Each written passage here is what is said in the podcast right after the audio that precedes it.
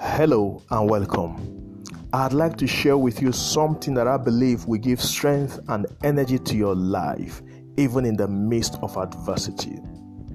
Apparently, we cannot choose to avoid adversity, but we can choose how we would respond. Through adversity, God is able to accomplish so much in our lives if we will only trust Him and seek His purposes. God promises to be with us in the midst of adversity. It was Billy Graham who once said that comfort and prosperity have never enriched the world as much as adversity has. And Second Thessalonians 3 verse 3 says, But the Lord is faithful.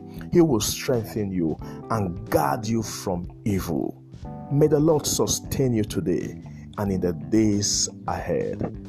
Blessings.